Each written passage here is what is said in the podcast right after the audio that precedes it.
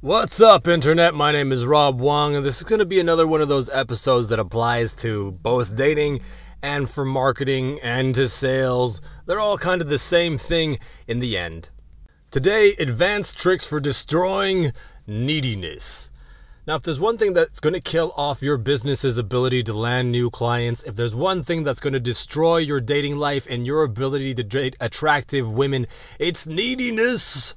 It's that craving, that need, that urgency around having to get that person, right? We got to get that person.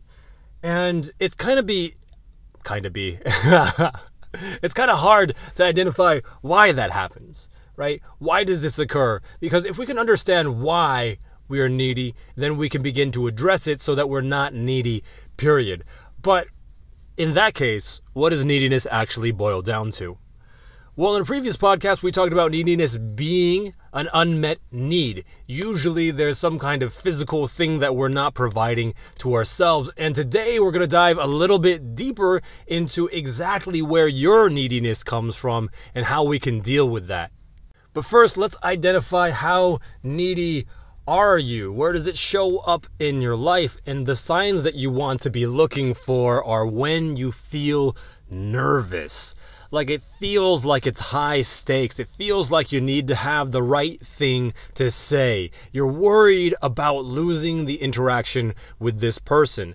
In addition, it feels like you really need to rush. Like you really need to be speaking faster, you need to be funnier, more intelligent, you need to be making a better impression. You need to appear higher status, higher value.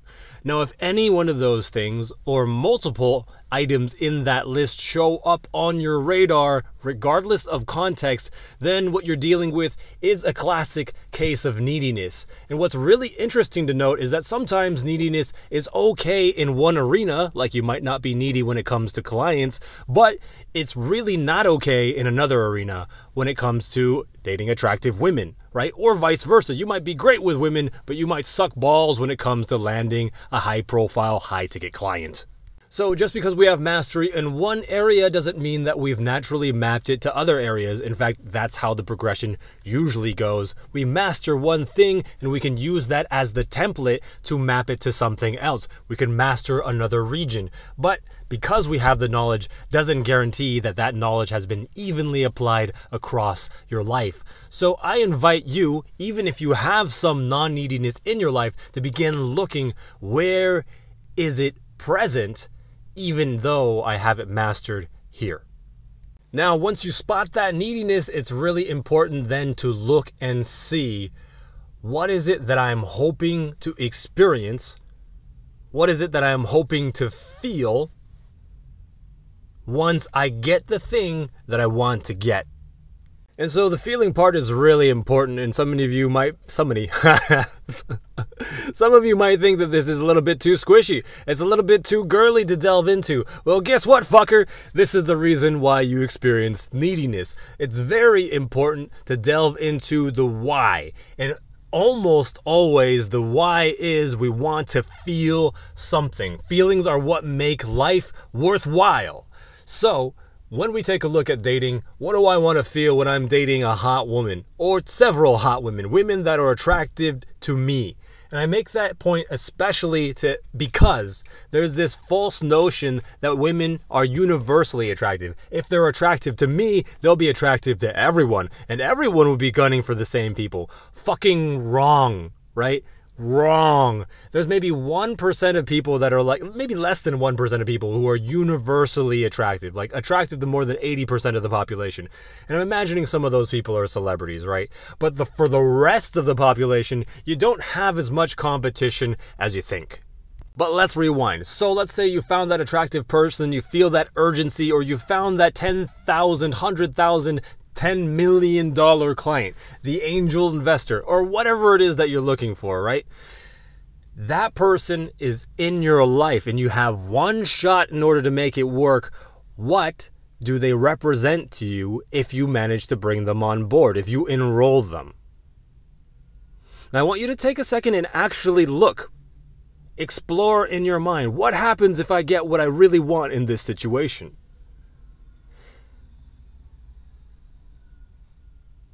So take a good minute and think about it.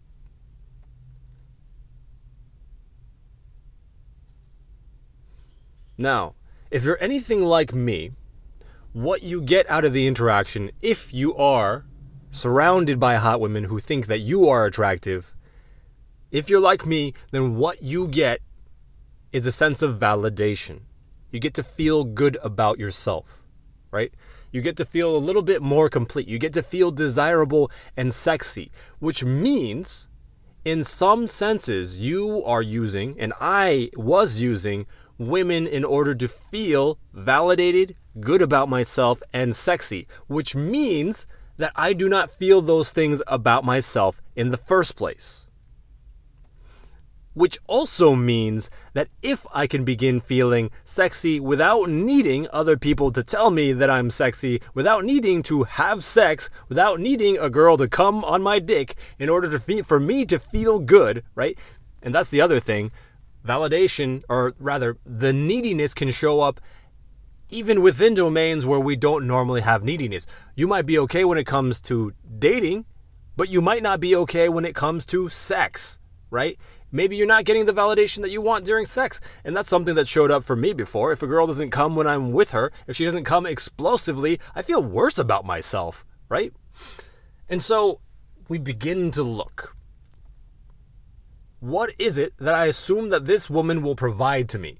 What is it that I assume this client will provide to me? And how do I begin to build my own mindset, build my own environment to foster that belief in me without needing to get it externally? So I would advocate getting out a pen and paper. That is, if you aren't driving. If you're driving, then ignore this, circle back around to it, but definitely circle back around to it because just getting this information isn't going to do shit for you. You're going to be like, oh yeah, once I listened to a podcast that told me how to crush my neediness uh, and it was advanced.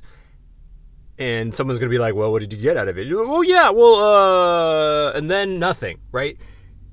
The way that we change is through motion, through action, through movement.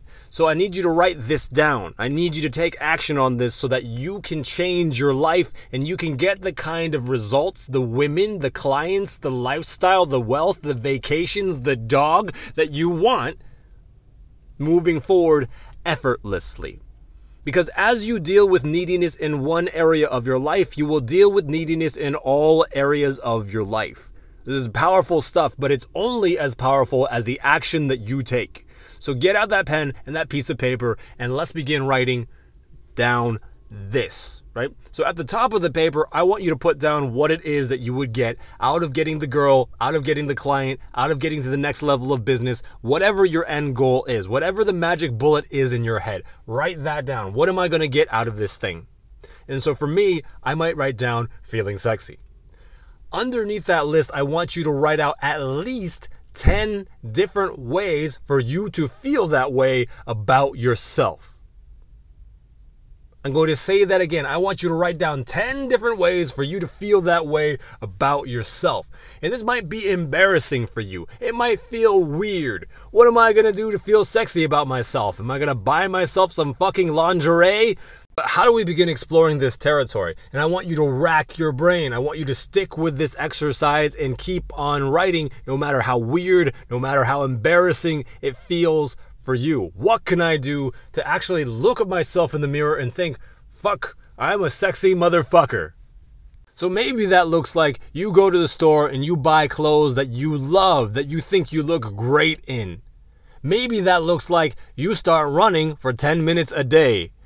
Maybe that looks like you go and you get a haircut, or you grow out your beard, or you go to the gym and you build up to the kind of physique that you've always wanted. But it's really important to note that if you're going to be doing this, then you need to be doing it from authenticity. That is to say, I want you to take on things that will make you feel better about yourself, not random conjecture about what other people will think look what other people will think looks good on you, right? If you take on working out, not because you actually enjoy how you look once you've finished working out, but because you think women might think it's attractive, wrong. Don't do that. Right? Don't go out and buy a new car because you think that it'll make other people think you look cool. Fucking no.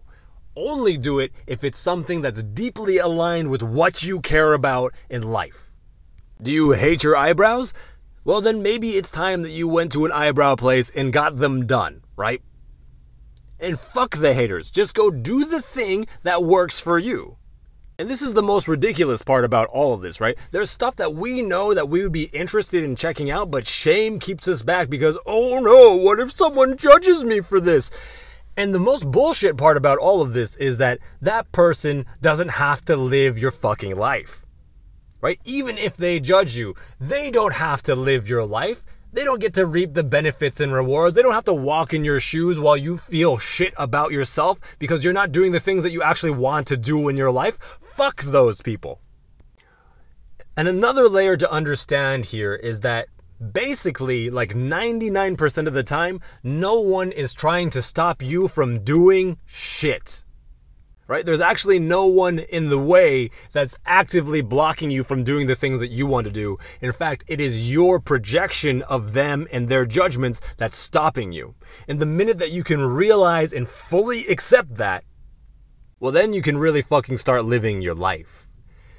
Now, this is all tied into the same core thing here, right? Authenticity, self expression, finding what lights you up so that that boosts your emotional state, so that boosts your charisma, so you can start getting the things that you want in life.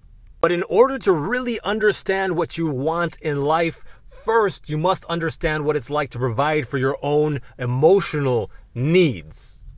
And when those things are all fulfilled, you may find that your priorities shift you may notice that it's less urgent that you go out and get a girlfriend because you fucking like your life now. It's actually enjoyable for you. You may find that you might not need to build out your business empire to earn 100k every single month. That before that it was just a vanity metric and it was really just for you to feel more accomplished or keep up with your neighbor or whatever the case might have been.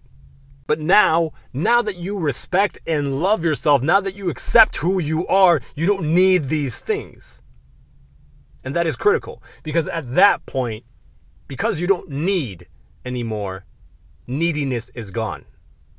So that is all the time that we have for today. My name is Rob Wong. This is the Great Date Guy. And if you got something out of this podcast, smash the subscribe button, leave us a five star rating, leave me a comment, and let me know what you thought. And I will catch you next Thursday, 8 a.m. Pacific time. Thank you, as always, for being here and making it all the way to the end. I love you. Peace.